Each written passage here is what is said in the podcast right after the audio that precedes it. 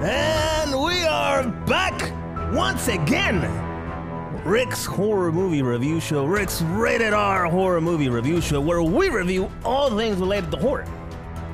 Horror movies, horror shows, horror comics, horror video games, anything and everything that has to do with horror, including that story your grandmother told you when you were twelve years old when you wouldn't sit down and shut up. We'll review that story here too. But around here we have a special type of stories that we really enjoy. Stories with the Catholic Church. Demonic possession. Mm, demons. Zombies. Aliens. We, we, we haven't done aliens yet. A creepy ghost in your closet that keeps wandering your house for no reason. Just to fuck with you. Because it likes it.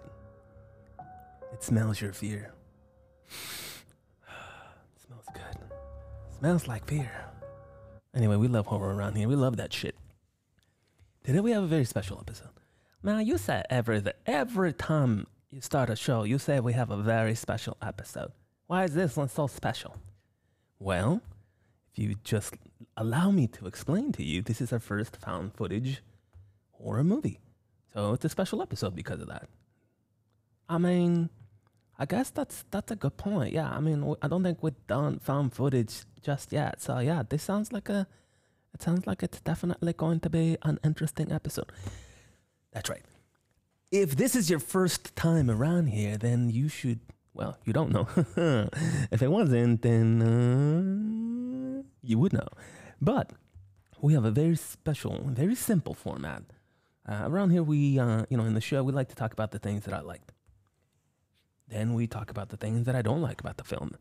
Uh, we'll do a plot review and we'll do some commentary, but we don't do analysis because we're not experts. We just do this shit because we fucking love it. Am I right? Yeah, I think, you know, horror genre is amazing. There's so many different subgenres of horror, as you just mentioned. Today, we're going to do our first found footage review. So it's really exciting to talk about these kind of things, especially a new genre to tackle here in Rick's Rated R Horror Movie Review Show. Wow, look at you. You want to do some voiceover work now?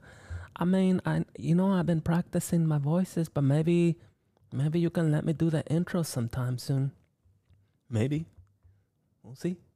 If you really want to, sure, absolutely, why not? Oh, okay, that that would be that would be amazing. I appreciate it. I'm gonna call my mama tonight and let her know that I'm gonna do a horror T V show intro. Well, hold your horses, young man. I said maybe, and uh, sometime soon.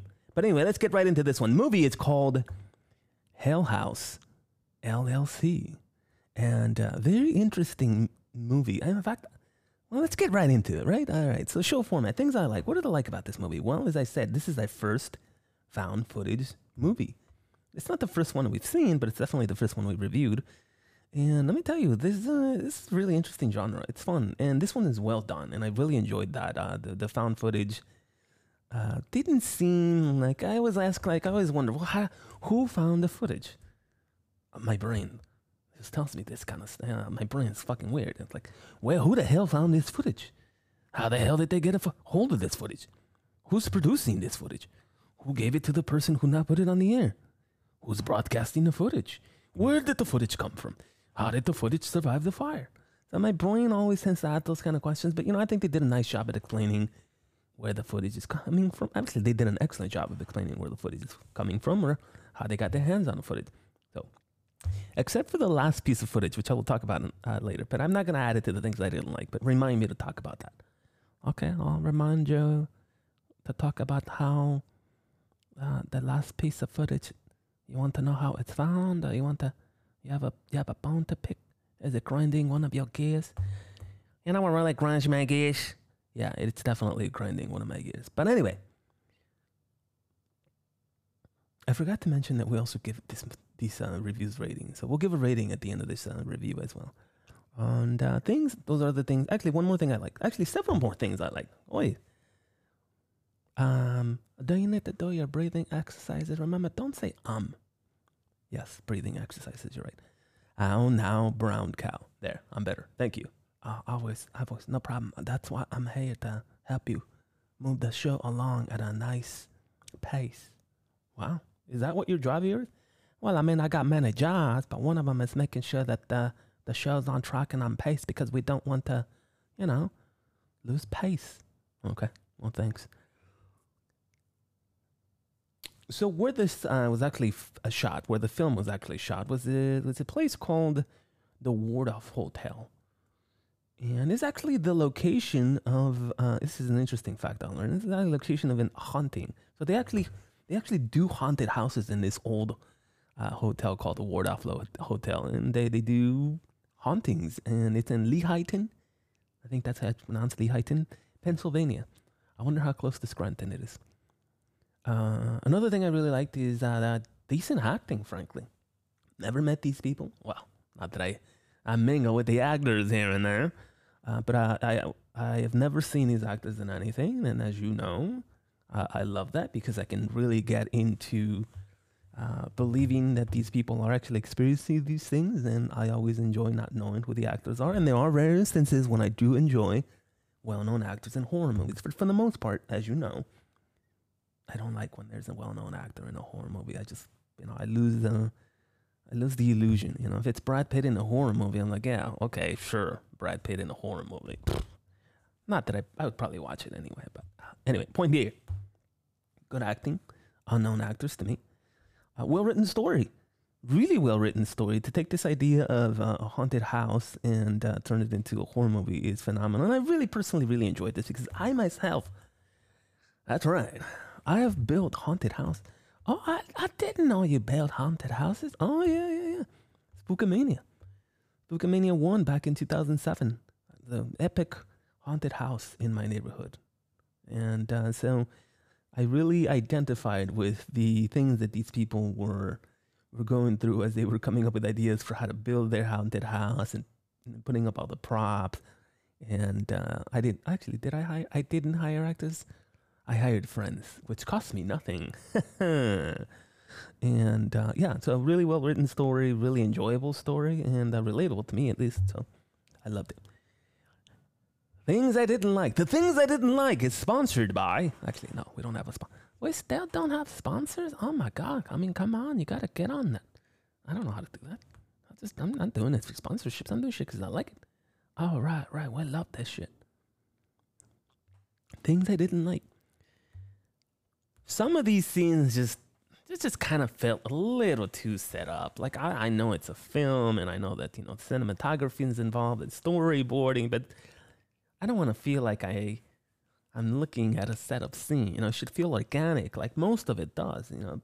But it, uh, they were too, so I had to complain about it. Uh, the scenes where, well, more than one, not two, three. A couple of scenes of Paul in bed. Paulie, hey, Paulie, is that you? Hey, yo, Paulie. Hey, yo, Paul, are you in bed? Are you in bed yet? Hey, yo, it's, it's me. It's Rocky. Hey, yo, Rocco. Yeah, I'm in bed. Um, so the scenes where Paul is laying down in bed, I think, felt too set up. Uh, the golden hour scene uh, where they're outside and Tony, and it, it almost felt like he was very aware of the camera, too. So that was actually, that was kind of poor acting. But again, it just felt too set up. I get it that you're trying to take advantage of the golden hour, and maybe they didn't plan for it in the storyboarding or anything, but it felt too set up. Like, it's literally a scene that describes, he screwed us. Does Sarah know? I don't think so. No. Damn him. But I guess I'll come back to work. Good. Now enjoy the golden hour. It just, uh, you know, I'm like, well, what's this scene for? And uh, it's, again, I just felt like they, they just set it up because it was, uh, you know, nice lighting. By the way, the golden hour lighting in movies, uh, natural lighting, the best part of the day. But anyway, let's get right into the story. Those were the things I liked and I didn't like, okay? So this movie, again, this is about a, uh, this is about a, a company that is trying to put a haunted house together for Halloween, and they've been doing this for a long time. Well, several times, I guess I should say. I think, actually, no, they've been doing it since two thousand two, if I'm not mistaken. There was a mention of Sarah being part of it since two thousand two. And the movie, don't forget, takes place during two thousand nine. And the haunted house was supposed to open on October eighth. That's right. The house itself, the grand opening for the Hell House L L C, October eighth, two thousand nine. So at the very least, seven years of this stuff happening, right? Yeah, okay. Anyway, established. So the movie itself, the, the Hell House L L C, begins with interviews. Very office-like interviews. Uh, and there's interviews with a couple of characters there at the beginning. A journalist named Martin Cliver. Cliver? I think it's Cliver. You sure? Yeah. Okay.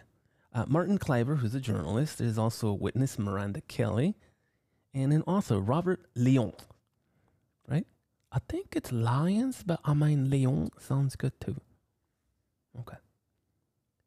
And these movies, actually, and, you know, I didn't mention this uh, at the big, at the, you know, things I didn't like, but it felt a little like The Office initially. Don't you think it felt a little, you know, like the interviews itself, the, the, uh, those scenes felt a little bit like, you know, the characters from The Office are being interviewed, like, especially when, uh, especially when Miranda was being interviewed. And anytime Miranda was being interviewed, I'm just like, uh-huh. Oh, so you're from Scranton, too. Oh, and you sell paper. You don't say. Wow. Are you part of the party planning committee yourself? So anytime those interviews were happening, I just, ah, you know, it, I know it's found footage, and The Office is sort of like that documentary, mockumentary style, but it just, I just couldn't, and my brain, this is, again, just goes there. And uh, I thought, uh, you know, that those initial shots of the interviews were... Um, very reminiscent of the uh, of the Office. But anyway, Miranda Kelly herself is explaining what's happening in the house at the uh, the day of the opening, October eighth, two thousand nine, and uh, she recalls how people were cramming into the house and everything was going fine until we start to get to the basement part of the movie, and uh, we'll get into that. Uh, and then what really set her off was the clown running away, and then, you know, we go off into another interview, and uh, they start interviewing Uh, journalist Martin Cliver, and he starts describing all the events that are happening, and and how the footage was, re- uh, you know, uh, recovered. It's mostly from a YouTuber, or a person who is a YouTuber back in two thousand nine, and that's the only footage that's available. And there's also a nine one one call, but that doesn't really tell them much about what's going on. Uh, but anyway, they're just really setting up the events of what, you know, would eventually happen in the film. We're not in the found footage yet. This is this is Inception. I mean, what do you mean Inception? Well, this is found footage paired with a documentary. So there's a documentary about the found footage. Got it? Documentary about the found footage. And we're in the documentary part. And the woman running the documentary, well, producer, uh, host, Diane Graves. I'm Diane Graves. I mean... That's a very interesting name for a, for a person who is producing a documentary on horror things or real-life horror events. Yeah, a little on the cheesy end, but not cheesy enough for me to add it to the things I didn't like. I actually kind of like it, but not enough to add it to the things I like. So anyway, producer Diana Graves is interviewing Martin Clivers, interviewing Miranda Kelly, interviewing Robert Leon. I think it's Lions, not Leon. It's Leon. He's French. And uh, they're talking about the event, and then there's footage of like nine one one respondents arriving at the scene of the event, and it's also coupled with some of the YouTube footage that uh, that was recovered. And again, Miranda Kelly is being interviewed, and this goes on for a little bit before we get to the actual footage part of the interview. Now, the reason we get to uh, the footage part of the interview is because because one of the survivors of this event, Sarah, reaches out to Diane to be interviewed. Okay? And so now we start to see uh, uh, confession-style interviews, uh, Confessions of the Iceman, if you've seen that. And uh, now the, the interviewer, Diane, is talking to Sarah about the events of what happened that night, and they're wondering how exactly she escaped. And Sarah, interestingly enough, reaches, very early on in the film, reaches for a bag of what turned out to be the found footage. Sarah herself is the person who finds the found footage, which is really interesting, right? The person who was part of the... Is it really found footage at that point, considering she's in the footage and she's the one that recovers the footage?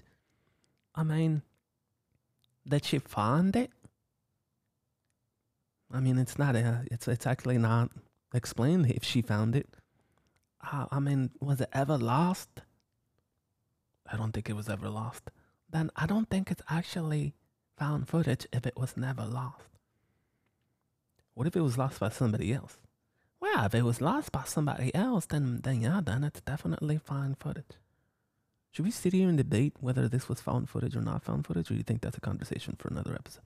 I think that's definitely a conversation for another episode. Okay, so Sarah provides the found footage to Diane and the producers, and she tells them that everything, everything that you want to know about what happened that night will be here.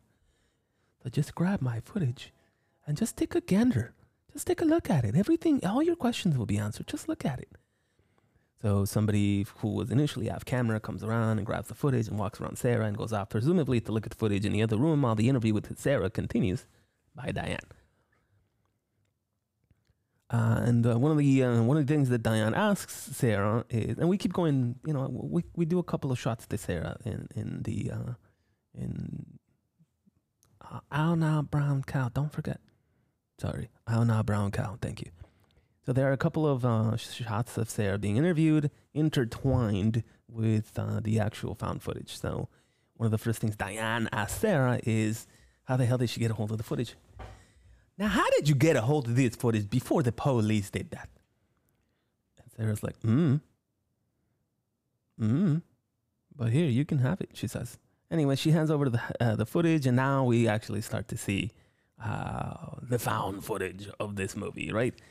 And initially, you know what? You know what really grinds my gears? Oh, Lord, you said you didn't have things that ground your gears. Well, and maybe this is just good acting.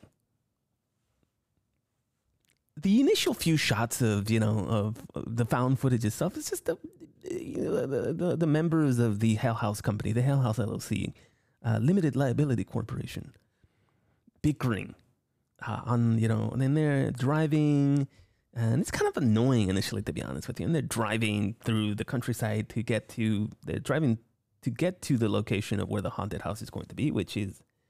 Uh, somewhere forty-five minutes outside of uh, New York. What's the name of the hotel? Abaddon Hotel, I think.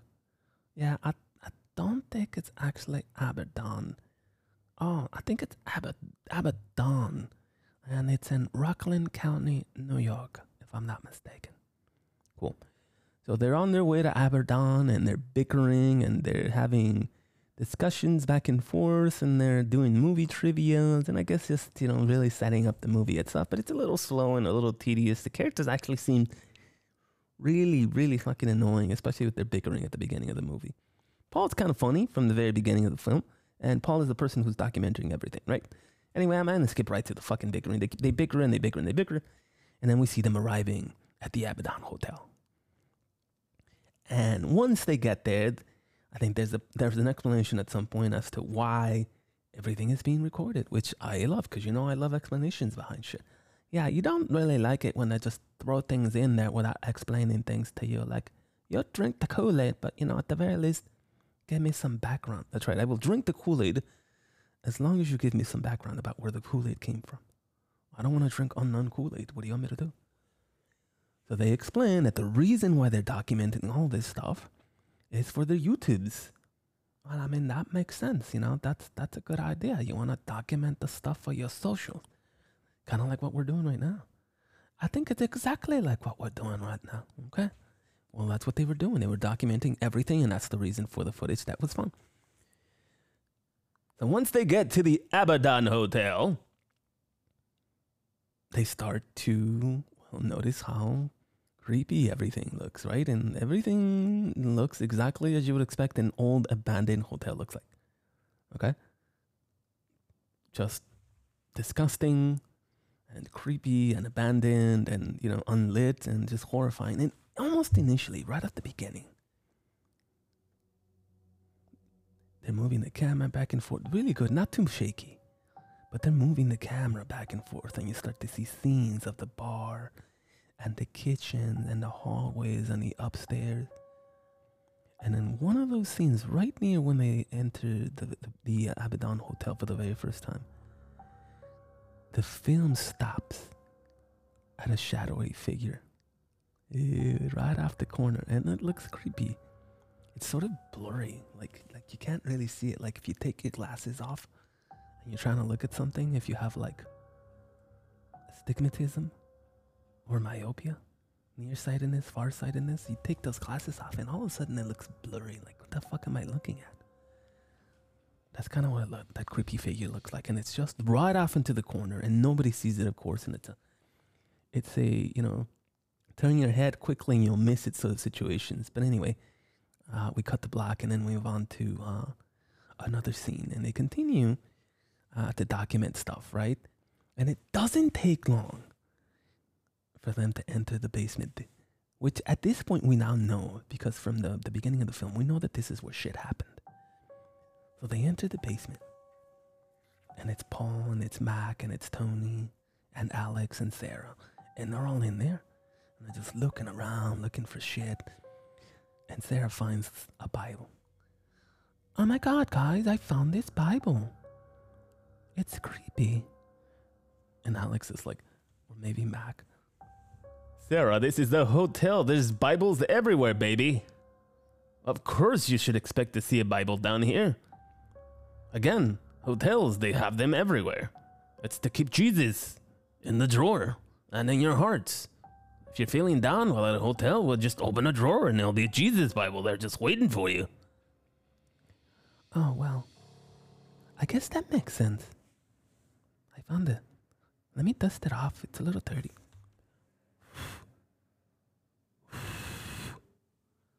"Oh yeah, it's definitely a Bible.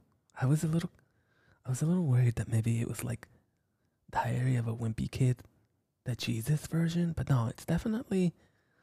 Definitely the King James version of the Bible. "What? They know the King James version of the Bible? Of course I know the King James version of the Bible. Who doesn't? Oh, come on. Wow, now I'm the one who's impressed. Well, thank you." Anyway, they continue lurking in the basement. But even though Sarah is kind of buying the explanation that there's Bibles in a hotel all the time, she still feels a little uneasy. I mean, wouldn't you if you found an upside down cross? Is an upside down painting of a cross a cross or an upside down crucifix? I think it's a cross. Cool. And there's also a painting of a pentagram. Like someone painted a pentagram next to it, next to the upside down cross. And Alex, the businessman, the ever the businessman, "Come on, guys, this is this is Hell House L L C. Don't be scared. This kind of stuff happens. I mean, this place was abandoned. What do you want us to do? Do you want to make some money or not?" And Sarah, you know, she continues feeling uneasy, but at this point, nobody's nobody's paying attention to Sarah, which is breaking rule number one of horror. Always listen to the rational character, the rational voice in the group, and that's who Sarah is. But of course, nobody fucking listens to Sarah.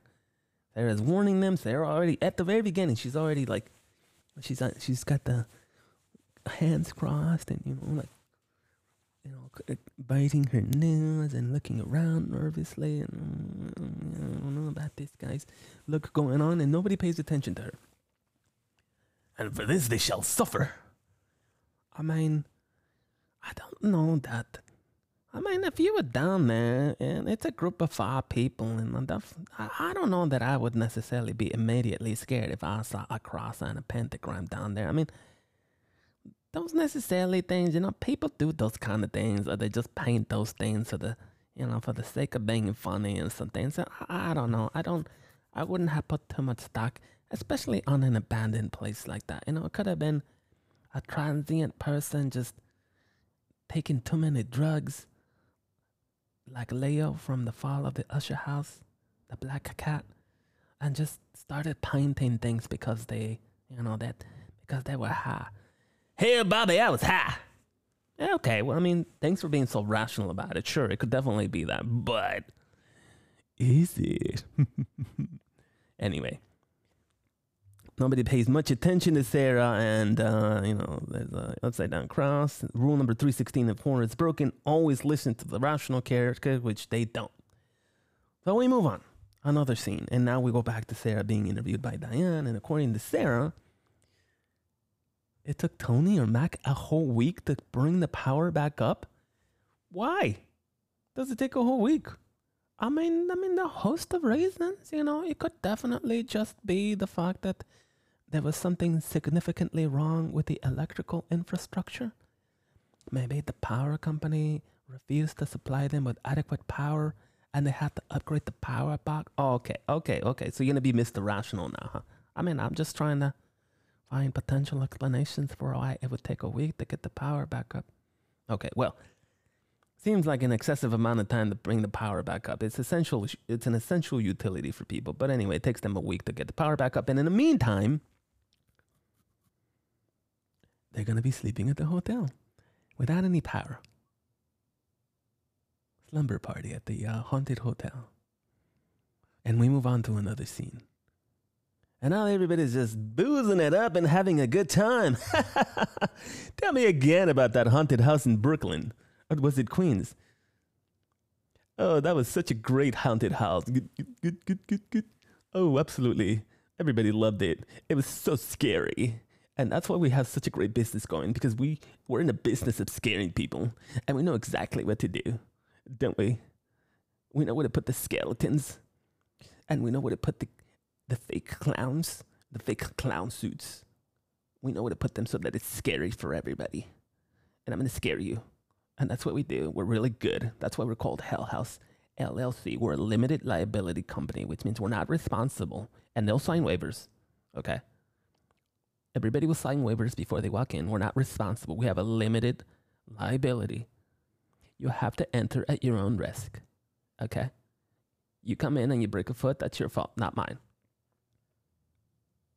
Please be careful. Watch your step. There's a sign out right in the front of Hell House L L C at the Aberdeen Hotel.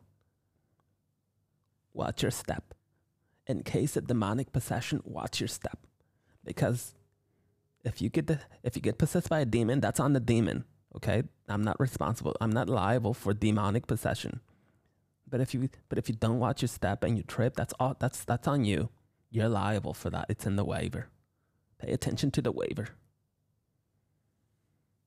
So they're discussing how awesome they are and how they are L L C and Hell House and they're great at haunting and they're boozing it up, right? Anyway, the night is over. And we move on to Paul, who now starts documenting himself, right? We've seen Paul document everything and everybody else, but now he has the camera and he's laying in bed. Oh, actually, he's not laying in bed just yet. I think he's talking to Hector now. And he's playing the piano with Hector.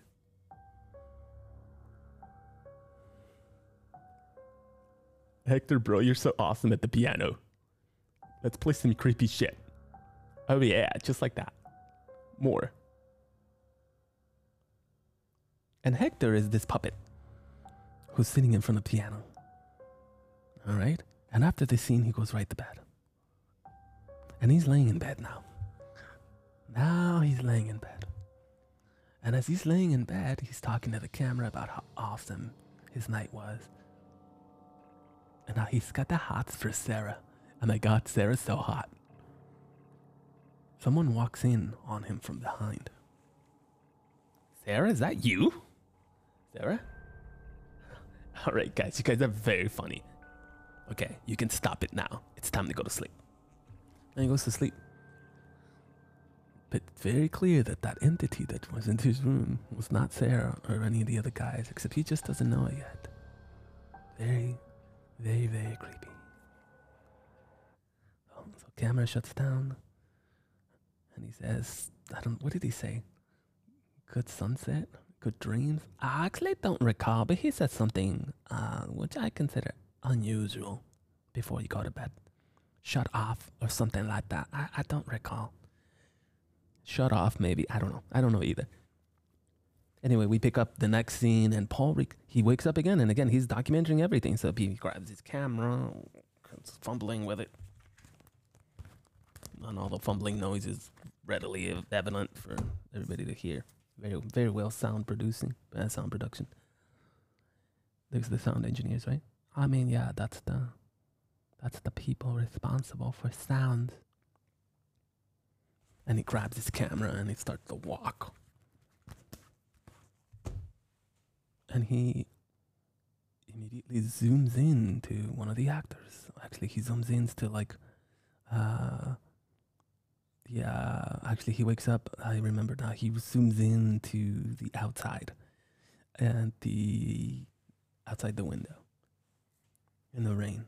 And one of the actors is, you know, one of the actors they just hired is holding an umbrella, and he zooms in on who turns out to be Melissa, one of the actors, the damsel in distress. Because in this hell house, the damsel in distress must be saved by you, the visitor, the Hell House L L C. It's up to you to rescue Melissa before she's possessed by a goddamn demon. He's zooming in on Melissa because, oh my God, Melissa's so hot.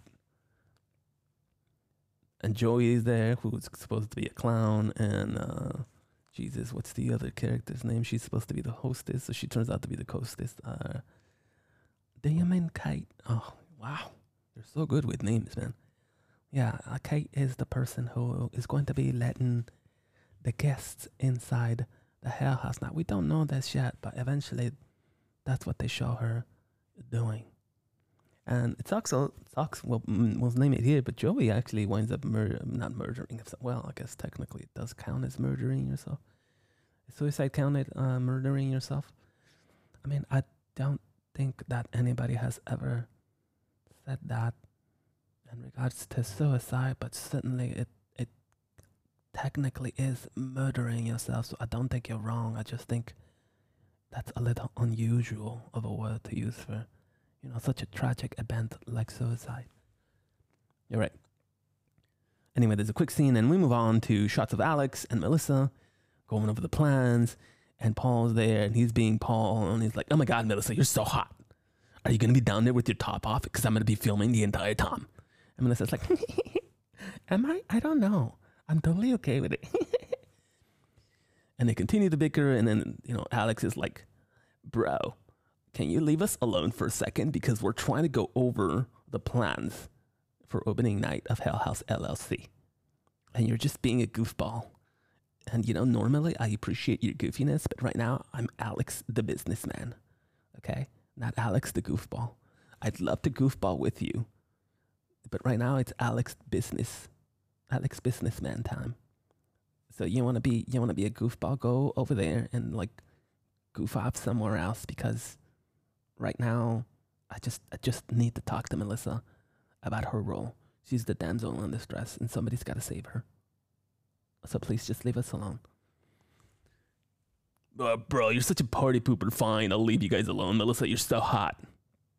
And he leaves, right?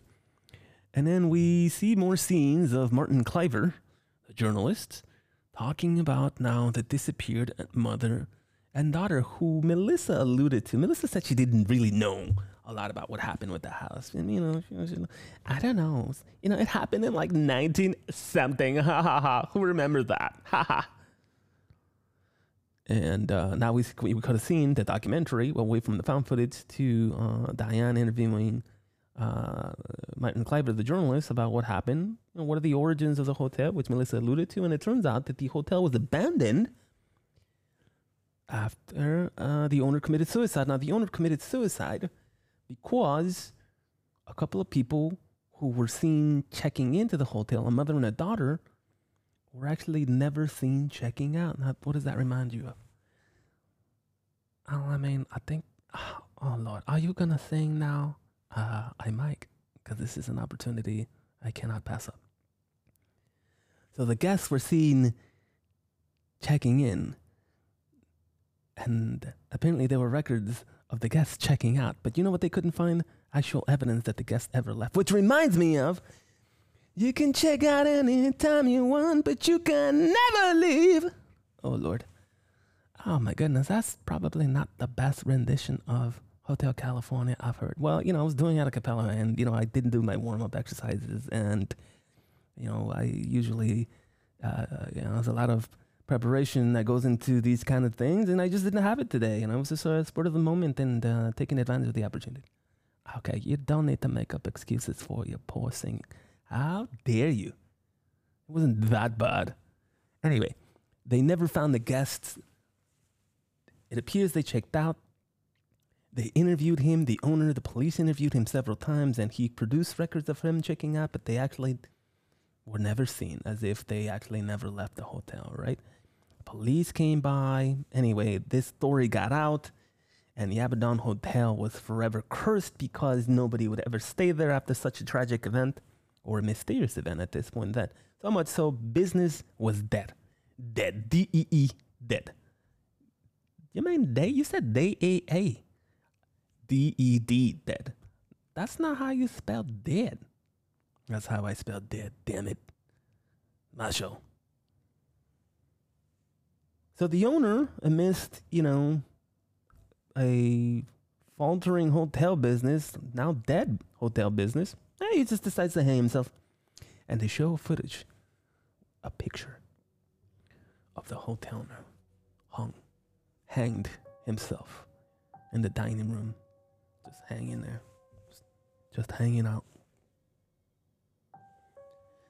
And that is the reason why the Abaddon Hotel is abandoned. So that was explained, and uh, now we go back to the the uh, the found footage, okay? And now, Alex and Paul are in the basement where the main attraction is supposed to happen. Sending up the three clowns, the three amigo clowns, the clownsies. Bro, are we clowns? We're, we're just clowning around. That's funny. That's a joke. You see, now I'm Alex. Alex the businessman can also be a clown. I'm being funny, Paul. Laugh. Right, bro, right. Yeah, that was real funny. Totally. So I want to point something out to you, Paul. Oh, Tony's over here too, I think. Actually, Tony, you pointed out. Well, you see these here clowns? These clowns can't turn their head. I want to make sure I point that out. You there with the camera recording system mechanism. Are you catching this? These clowns here, they can't turn their head. Like this. You see me turning my head? I'm nodding my head, moving it from left to right. They can't do that because they're clowns and they're fake. If you see a clown doing that, you just... run the fuck out of here because they can't do that. You understand? I want to make this very abundantly clear to you. To you and the audience. What audience? Uh, you mean, oh, you mean the YouTube audience? That's right. I mean the YouTube audience. These clowns cannot move their head left or right. Well, thank you. That's so clear. I appreciate that. And then they hear a noise. And the next day. Right? They hear a noise, but they just, they're very dismissive of it. And Paul wakes up and he starts recording this. Did you guys, did you guys hear that noise? Oh, that noise? Noise? Everybody's, everybody's half asleep. And they're all in the upstairs region of the hotel on the second floor. It's not really clear or evident where everybody is. All we know is that they sleep upstairs. And the downstairs is the naughty part. That's the North Korea part. They're in the South Korea part, even though they're upstairs. They're in the nice Korea. And the stuff that's happening, all that creepy shit is happening in the naughty Korea side. The D M Z, after, after, on the other side of the D M Z. Boy, you're really, you're really all over the place with your references today. Well, I mean, it makes sense. You know, they're in the good side of, uh, of the same location. Separated by a demilitarization zone. Which is where the stairs end, at the bottom of the stairwell. And after that, it's the naughty Korea, or the, you know, the, the area which you are forbidden from entering, although they enter it all the time because that's where the magic is happening for the show. But that's neither here nor there. They hear a noise, a creepy noise. But thankfully, thankfully, they don't break rule number twenty-seven of horror, which is if you hear a creepy fucking noise... don't go finding out what that fucking noise is. Dismiss it. Pay attention. Pay it no heed. It's a ghost trying to lure you with some fucking funky noise or something. You know? Uh, that's fucking eh, get the fuck out of here with your creepy noise. I gotta go back to sleep. Guys, I'm businessman. Alex doesn't listen to creepy noises at night. Okay? I have business to tend to. The business of sleeping. Okay, so creepy noise stuff can stay down there. You hear me, Mister Creepy Noisemaker? Just, just stay, just stay on your side of the D M Z. We'll be, f we'll be just fine. Anyway, the next day we continue with the documentation of everything, and uh, there is, of course, uh, I guess Paul, who's Mister Documenter, fiddling with his recording documentation. It's like sees Mac on the couch reading a book, and. Uh, Continues recording stuff. I don't know if he sees Hector at this point, but keeps walking around and he's fumbling with his camera. And now he's got his camera and he's pointing at shit. All right, this looks super awesome. Whoa. And he enters the corridor and he sees the clown. Striped suit clown, right? And this clown is staring at the stairs that lead to the basement. And Paul's like, bro, what are you looking at? What's down there? And he turns around and points his camera towards the stairs. And when he turns around and he points the camera right back at this goddamn thing, this thing is staring right at him. Holy Jesus, have mercy on me. You got me, man. Real nice. I don't know how you turned around like that, but that was real nice. You did it so quick. You have very quick, very cat-like muscles and reflexes. All right, I'm just going to go walk over here and talk to Mac and Tony. Because I think, Alex, I think that's you, Alex, right? That's you. Okay. I'm just going to walk over here with my camera. And he walks over to Alex. Potentially, actually not Alex. He thinks it's Alex in the suit. And he's walking over to Mac and Tony. What the fuck, guys? What the fuck? And he scrambles. Scrambles right back to the location where he saw that fucking creepy clown. And of course, there's nothing there. There's no fucking creepy clown. And instead of leaving at this point, they don't, right? They keep fucking going for some reason. I mean... that's not that creepy. And, you know, it could still just be... Alex, I mean, Alex wasn't dead. I think what you saw was Tony and Mac. And so it could still definitely have been Alex. No, I think Alex was there. Go back and see that footage. I mean, it, it could be somebody else. It could be Joey. Sarah's not anywhere to be found. It could be anybody, really. I don't know. It's still not that creepy for me. All right? All right. Very well. Okay. But, but, they continue. Paul continues scrambling and searching for shit, right? And then he, oh, again, heads downstairs. He heads downstairs into the fucking basement after he realizes that all three of his friends are there. And now the clown is gone from where he saw it. He walks downstairs, runs downstairs into the basement area. And all three of the three clown amigos are sitting there and he taps the head of the clown. And it's like, I know it's you, Alex, you son of a bitch. Are you trying to scare me? Because it's working. And they dismiss it, of course.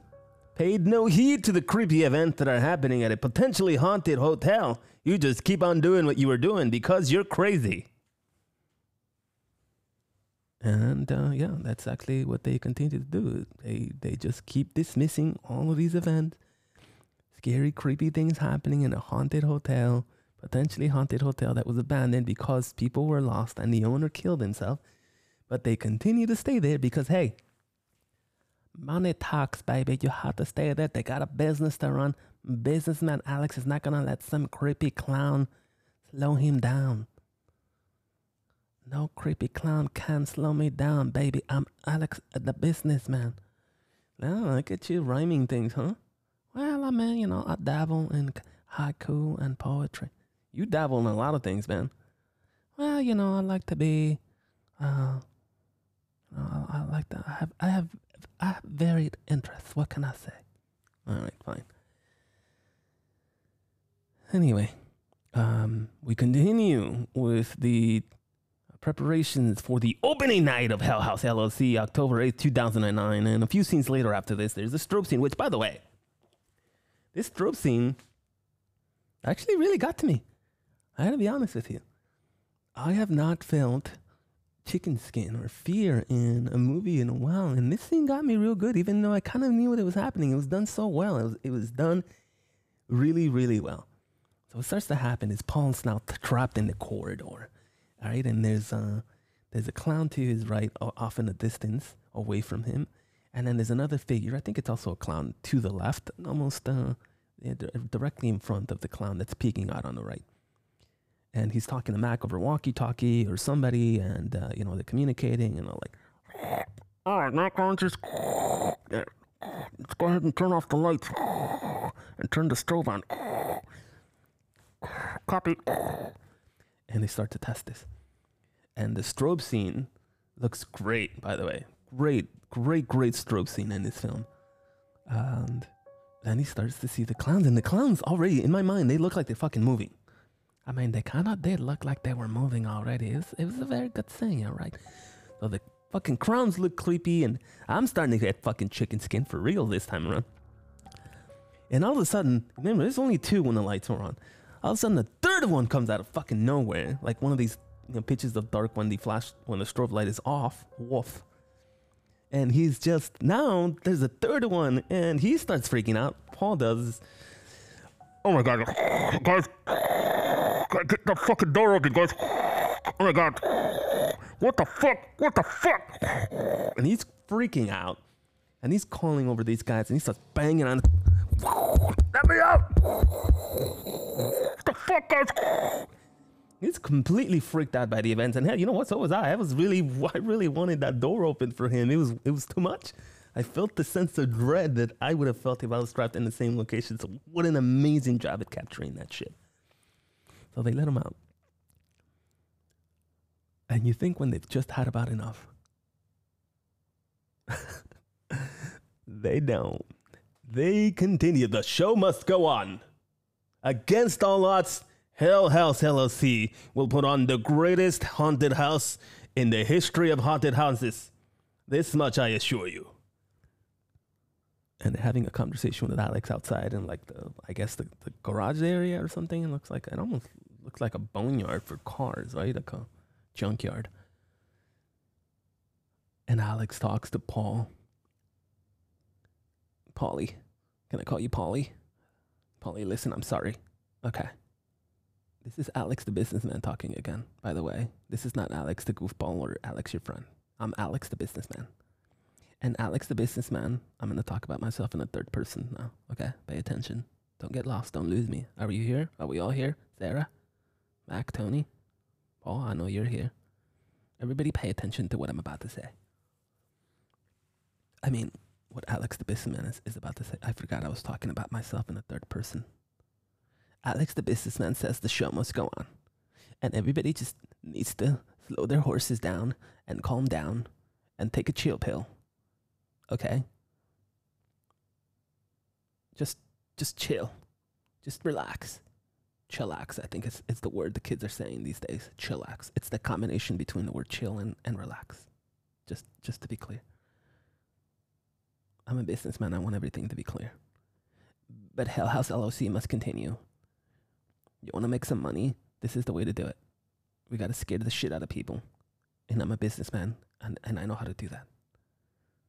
So even after these fucking creepy events, this is not more than one. By the way, they could have left the first night they were there. That night when Sarah was like, you know, I don't know, guys, this feels really creepy. They should have fucking left. I mean, I don't think those events have so far been scary enough to, to scare anybody away.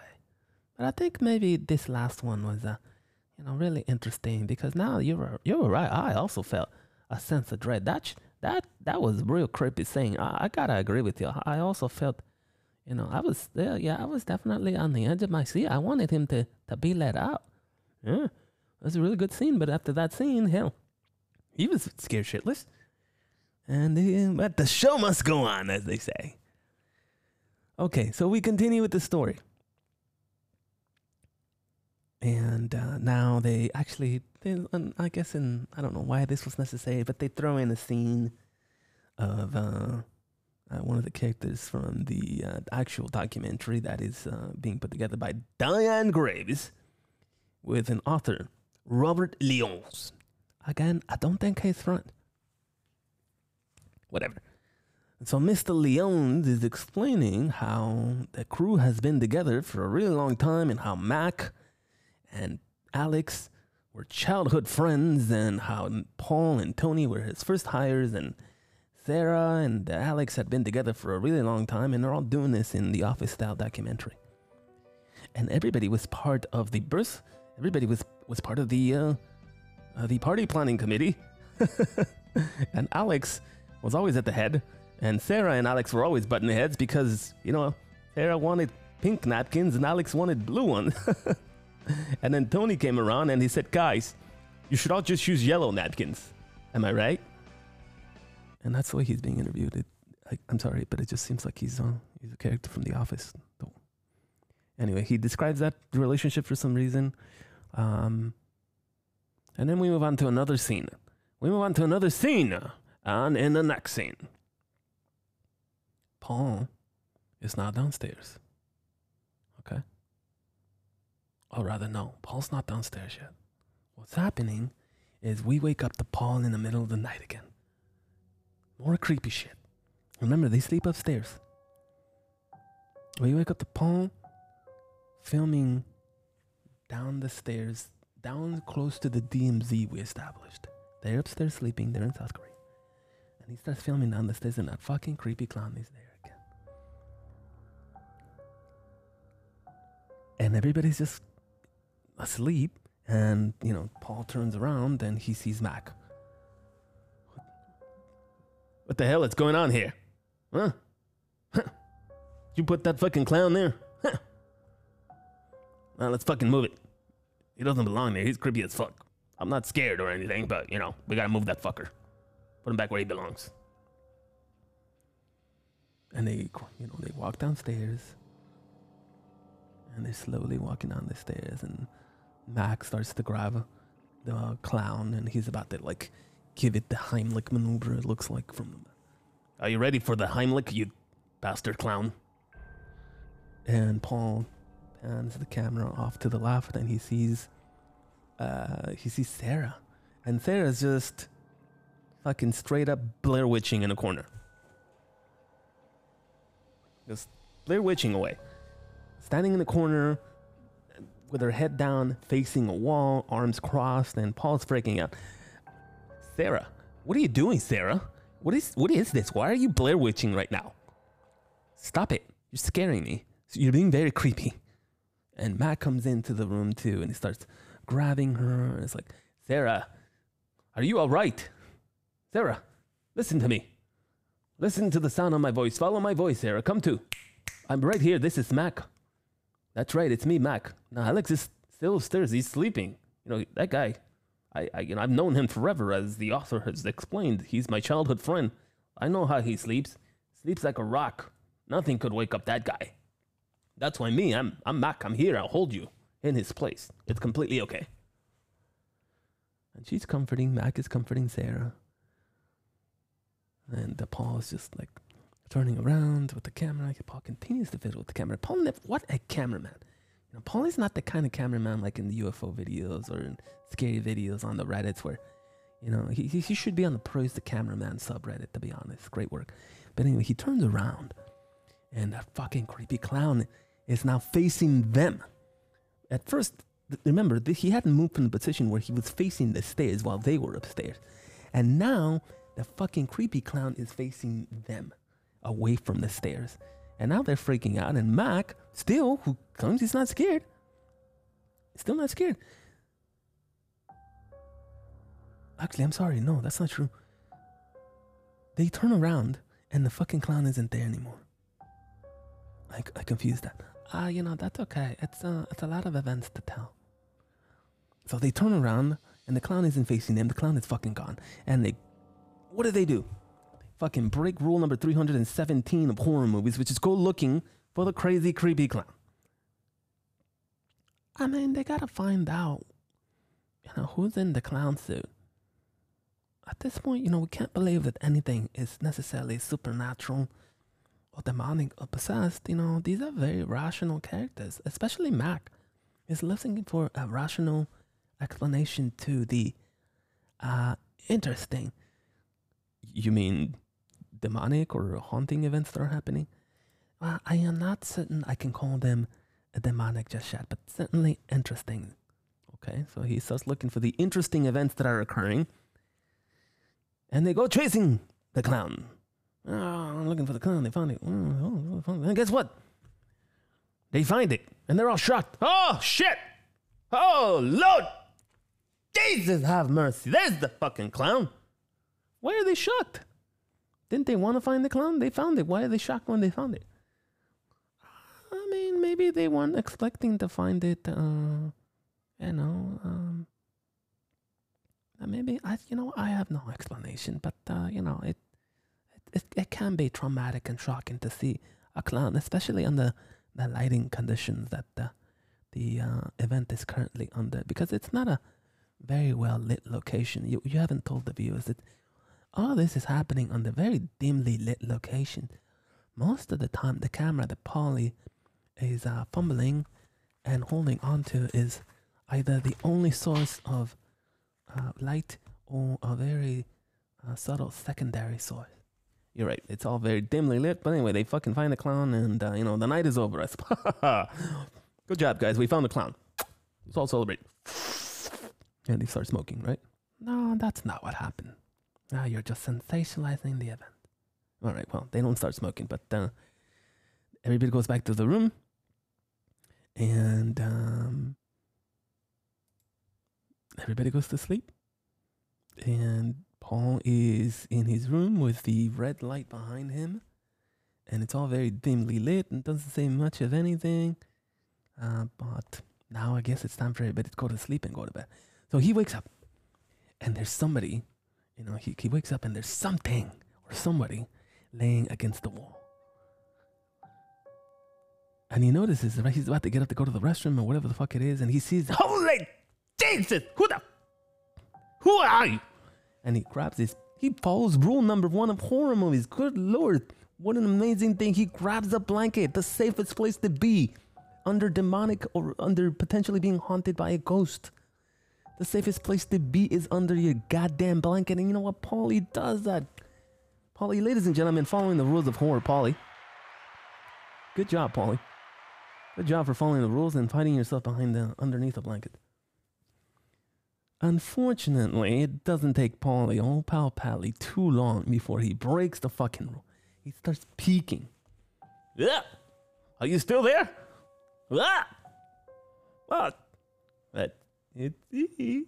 Peekaboo, peekaboo. Oh Jesus, it's still there. Ah, I should just stay here under my blankets. I will be just fine if I just follow rule number one of horror. Ah, but I wonder if it's still there. I should peek. Should I peek? I should peek. And his consciousness, subconscious is telling him, Paulie, don't peek. Just follow the rules of horror. You'll be just fine. But don't peek. Ah, what do you know? You're just my subconscious. I'm gonna peek anyway. So Paulie peeks.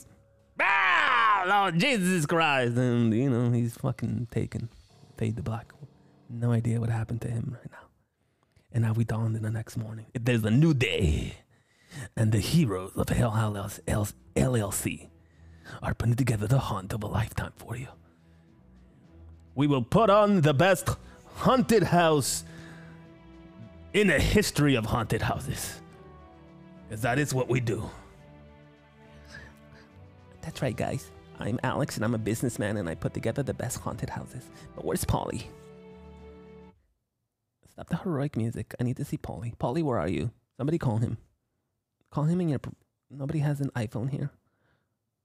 What is this? Is this a Motorola? Oh my God, how do you...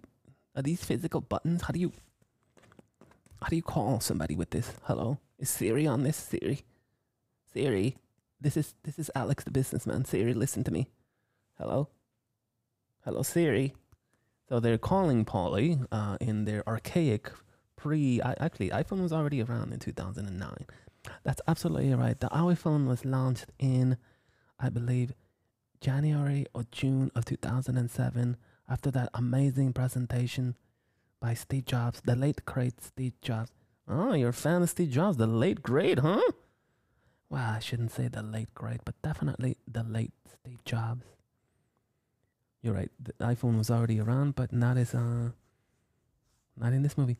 So nobody had an iPhone, and he's fumbling and calling them. And uh, when they call Polly's number, some weird noise happens, some shit. But anyway, the mush. The show must go on. That's my heroic voice, but that was me, Alex the businessman. I guess that could be Alex the hero. That was my heroic Alex the hero voice. Do you want to hear it again? The show must go on. So Polly, fuck you. But they can't find Polly. They're calling his number, but he's nowhere to be found. But the show, in fact, must go on, right? Um, they keep looking for. Actually, Tony and Mac haven't given up. Uh, Tony and Mac are now looking for him. All right, and they're looking everywhere, and there's a lot of, uh, I think Tony's not holding the camera. Somebody's got to document this shit for the YouTubes, right? I mean, I think this is pretty interesting footage for the YouTubes, considering this is two thousand nine. Not a lot of quick cuts like uh, you're used to now, where things are just like really cut, really excessively. Uh, just, you know, people don't cut, cut, cut, cut, cut, cut, cut, cut, cut. Yeah, excessive cutting, you're right. I, I am, I am familiar with it. Um, but anyway, they keep looking for him. So now they're, hey, Paulie, hey, you Paulie, you're around here somewhere. It's your friend. It's me, Rocco. I mean, hey, yo, Paulie, it's me, Tony. You around here somewhere? So they're looking for, uh, you know, looking for Paulie. Paulie, where are you? And they go into the basement. By the way, there's a lot of panting going on here. Tony is like, Paulie, Paulie, is that you, Paulie? Should go to the basement. Polly, is that you? Mac, are you all right? I mean, Tony, you all right, buddy? You're panting a lot. Uh, you know, just... I forgot my inhaler. I'm just looking for Polly. I didn't have a chance to grab it. And they go, they go, they go down to the basement. And they see, you know, and they, they're panning and they're looking. Is that him? Oh no, that's just the Bible. Oh, there's the pentagram.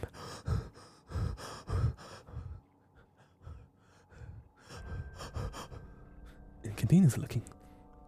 Mac asked him, Tony, are you all right, man? You, you're breathing real hard. I'm just, I'm just looking for Polly. I forgot my inhaler.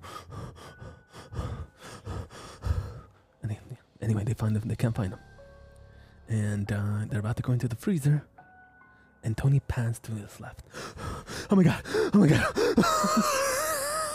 The clowns turn their head. Get into the freezer. Oh lordy, Lord Jesus Almighty! Oh. What? What are you talking about, man? Relax. Are you all right? Should we go get your inhaler? Oh my god, the clowns! You know, I explained earlier the clowns can't turn their head, but now they turn their head and they're looking at me. Dude, are you all right? I'm telling you, I guarantee you. Listen to me. You listen to me. You. You listen to me right now, Tony. You listen to me, you son of a bitch. Stop breathing so goddamn hard, number one. And number two, I ain't scared of shit. Now we're gonna go out there and we're gonna find Polly, because that's what we came down here to do. So I need you to get your act together and get up and stop panting and breathing so goddamn hard. Don't forget your inhaler next time, you moron. But we're gonna go out there. And I'm going to show you that these goddamn clowns, they don't turn their head. And we need to find our buddy, Paul. You hear me, you son of a bitch? All right, I hear you. Okay, let me calm down. Okay, Mac, you go first. You go first, Mac. All right, I'll go first. Stand behind me. I'm going to pop these doors open. You see?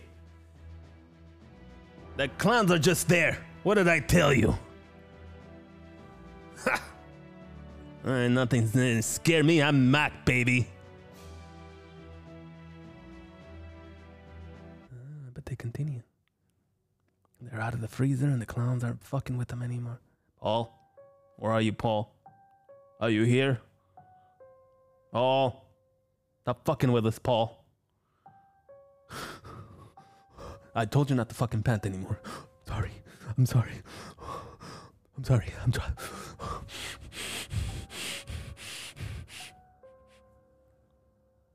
Hey, they, that's Paul. Are you taking a nap, you son of a bitch? Get up. And they finally find Paul. And they found him sitting. Just sitting there. He's just like passed out. Paul, wake the fuck up, Paul. Paul, is that you? Oh my God. We found you. And they find him, thankfully. And Tony finally stops panting. Okay. Oh, Paul. Thank God I found you. I couldn't stop panting. Ugh. Uh, an asthma attack there or something going on. But you know, I'm glad I found you, bro. Oh, Lordy. Ooh, you really had us going. Are you asleep or something right now? Get up. So they find him. Day dawns. And useless Paul is now useless as usual. They go to his room and they try to wake his ass up, but he's just laying in bed and he's not getting up. Paul, wake your ass up, you son of a bitch. Oh, that's just Paul. Paulie. You know, I, I mean, I should fire you. By the way, he quit earlier in the film for like two seconds, right? Yeah, I, I, I, I, I think he, I think he didn't quite. I think the the one who quit was Tony after the event that uh, that you're about to talk about. I think you're right. The show must go on, and the next scene is the golden hour scene, which I'm not going to talk a lot about, other than it was an annoying scene where Tony and Mac are talking about the events that happened the night before and how something is being held from them by Alex, and he also has cold terror. I don't know what's happening there, but it's happening outside. Great lighting, yes, in some field with some vegetation, some flora. I don't know what it is. Uh, but anyway, move on to the next. The show must go on. And now it's opening night at last. It's here. We made it. We made it, boys. We made it to opening night. I told you guys, Alex, the businessman, was going to get us through. And I did it, didn't I? We're all here now. Let's make some fucking money. And they make it to opening night. And they're checking the cameras, and Alex and Tony are in front of the cameras, the camera system, and Max in the haunted region. He's in the D M Z, uh, and I think Tony and uh, and Alex are in uh, uh, you know, upstairs or wherever the command center, control center is, and everything is set up. And at the very last, now we start the last skits. Uh, oh my God, you need to do your breathing exercises again, because I think you you you you mispronounced. Uh, the actress's name. Remember, her name is Kate. She's the hostess.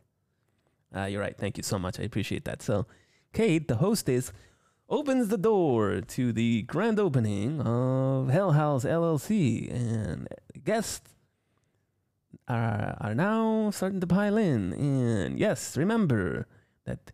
Uh, I just want nothing. Kate, make sure you let them know that if they trip uh, on blood or stuff like that, that's their fault. I'm not responsible. And this is the limited liability company. If it's a demon possessing them or a ghost attacking them, that's on the ghost. He's liable. But trips or slips and falls, that's that's on them. They, it's in the waiver. Please remind them of that. And so Tony does one last trip downstairs where he cuts up Melissa's dress for the sake of cutting up Melissa's dress and give everybody the thumbs up, and everything is ready to go. It might be Mac, actually. I think it was Mac. Ah, you're right. I think that's Mac. Mac is the one who is wandering the event with his Uh, head-mounted camera checking in on everybody. And now there's four clowns, because Joey, if you recall, he's the security guard. You didn't mention that at the beginning. It was Tony's idea to put a clown security guard in the basement for Melissa's safety. You're right. And so now, Melissa and the event is now going to happen. Everybody's downstairs. And the show must go on. Night, and the guests are piling in, and they're rummaging through the halls.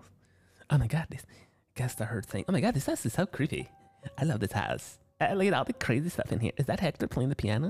Oh my God, he's so cool. It's a little guy playing the piano. Beep, beep, beep, beep, beep, beep. Ah, he's such a cool piano player. That's so cool. Where are we going?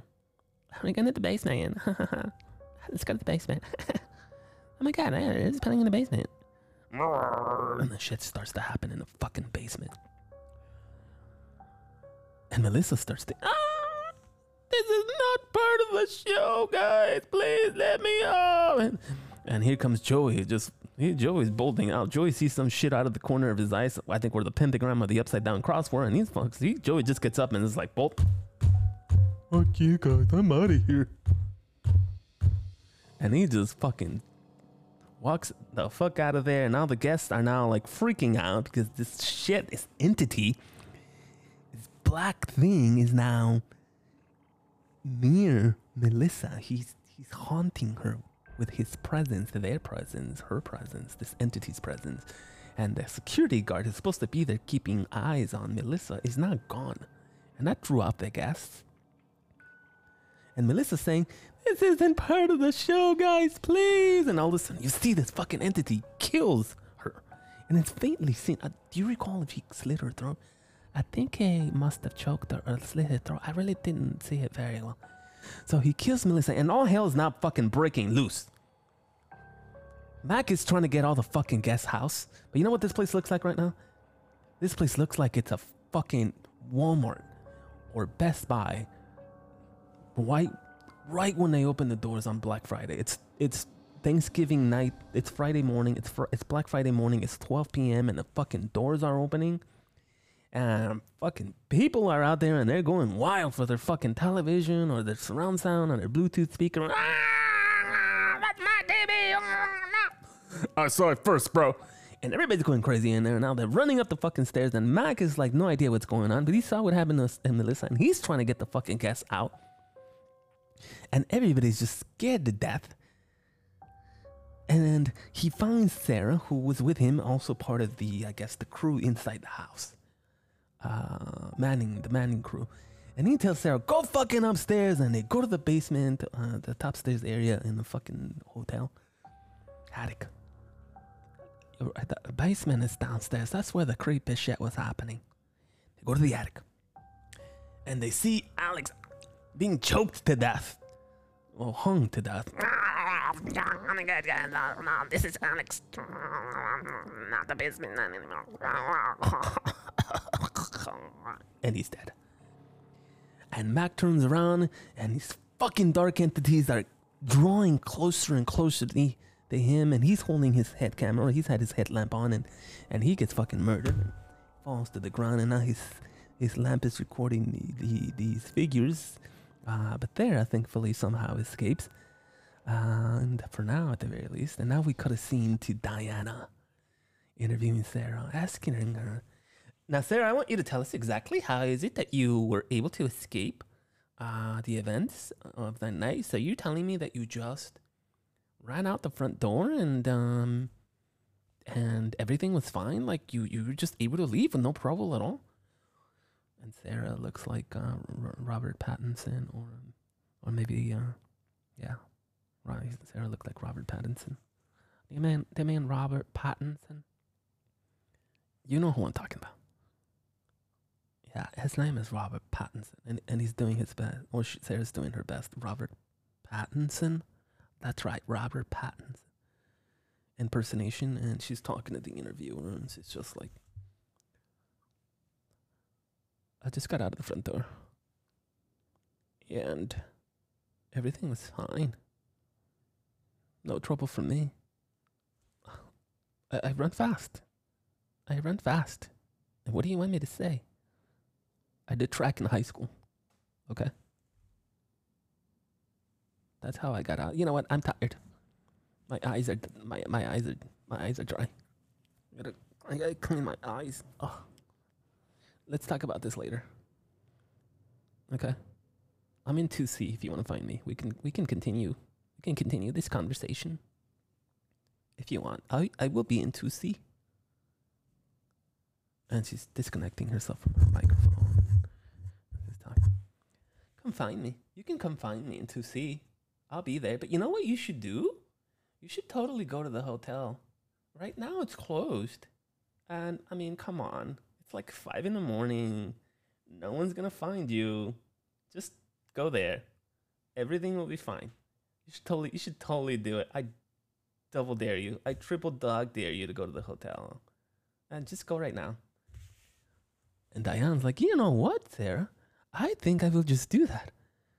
And Sarah, of course, fucking gets up at five in the morning to go to the fucking hotel room. And, uh, you know, she gets disconnected. And uh, now we see another scene of uh, Diane heading downstairs I guess presumably the next day or maybe later in that day. I don't know. It was entirely clear. And she goes to the front desk and she talks to the hostess, asking to see the woman, Sarah, and to see. And uh, upon this is the point at which the hostess tells Diane, "Ma'am, there's no one staying in. Uh, actually, number one, we don't have letters in our rooms. And number two, there's no one by the name of Sarah here."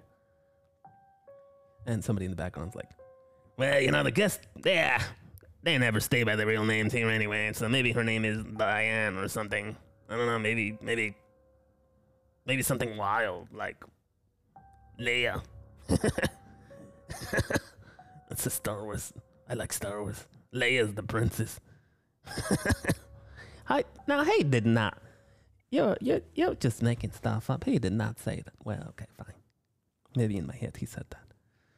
But anyway, Diane decides that the best thing to do at this one is to actually go to the abandoned hotel the way that uh, Sarah told her to do. And so she leaves. And remember, remember Mitchell? I think his name was Mitchell at the beginning of, uh, of the documentary.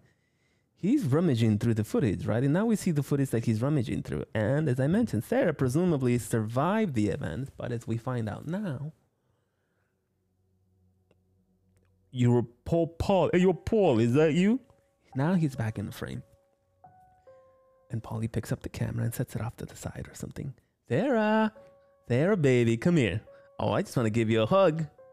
Come here, it's me. Hey, me, it's me, Paulie. Come on, nothing to worry about. Come here." And Paul knocks Sarah down, like, and it starts beating her, and essentially beats her to death. And now the camera's on the floor, facing Sarah, who's now bloodied from the beating that, that she just took from uh, from Paul. And off camera, I don't think the camera. We does the camera does capture glimpses of his throat having been slit. So we don't see him slicing. slicing. "Ah, do you need to do your exercises again?" "I don't know, brown cow." So we don't see him slicing his own throat, but we see the aftermath of uh, the amount of blood that is coming from the neck after his throat has been sliced, and he collapses to the floor, dead as well. And that's the end of Sarah. So it turns out that she was dead.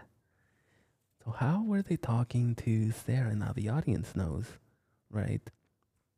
That there's something fishy going on. There's something fishy going on here. And we're going to get to the bottom of this. Because I'm Mac. No, sorry. Mac is dead already. Too. So no hero to save anybody here.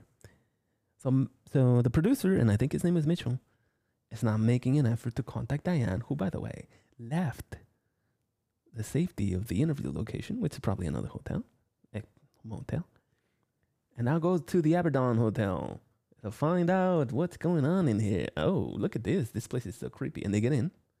Wow, look how creepy this place is. Oh, look at all this abandoned stuff. And they see Hector. Oh, right, Hector. And Hector's still playing the piano. And they're walking and rummaging through, and her producer's like, "Well, you know, we can't really go into the kitchen because it's creepy as fuck. But more importantly, it's blocked off from us. So we should get the fuck out of here. Let's get out of let's get out of here. Why don't we just make like a tree and get out of here?" But of course, Diane Graves makes a grave mistake. Oh, Lord. Ah, no, you're gonna say something corny like that. Sorry. He decides to walk up the stairs. The South, the South, South Korea part, the safe part. And notices, oh my gosh, here's two C. Ha! How funny. You think Sarah's in there? Like, we should totally find out, right? Like, oh my God, Sarah's in here. Sarah! It's Diane, baby. Are you in there? "It's me, Sarah, from the hotel. We were just talking. Like, we were just totally being cool and chill. Like, do you want to have some mimosas or something? Can I come in?" And she opens the door and finds Sarah sitting at the edge of the bed, not facing the door, but rather facing away towards the window.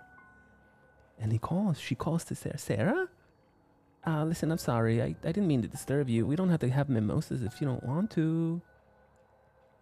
and Sarah slowly turns around. And now Sarah is very clearly dead. And now Diane Graves realizes the grave mistake that she's committed, and she's like, "Ah, oh, you know what, Sarah? I'll just, listen, honey, it looks like you're kind of busy here, so why don't I just, uh, I'm just gonna make like a tray and get out of here." And, oh, Sarah, the door's closed. Can you open the door? And then the shadowy figures that killed Mac in the attic manifest themselves, and they're standing next to Sarah. And Sarah and the sh uh, figures, they attack Diane, and that's it. Diane Graves goes to her grave. I'm on, come on, the pawns are you gonna use? Her name is Graves, man. What do you want me to do?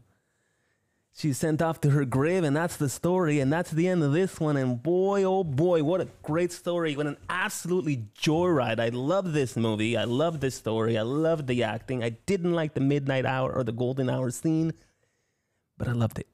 I think this movie gets an eight point five because it's the great story. It was well told. It was creepy all the way around. You know, not enough stuff to make me not uh, uh, like it, but overall, beautiful, beautiful story. Well, well told. eight point five, I should say. eight point five for Hell House L L C. Now, I know there's sequels, but we may watch them. Anyway, that's enough for this one. If you're still here somehow, we really appreciate you listening. And for the first time watching, potentially, thank you for joining us on Rick's Horror Movie Review Show. Rick's Rated R Horror Movie Review Show. And, uh, well, we'll catch you uh, on the next one, huh?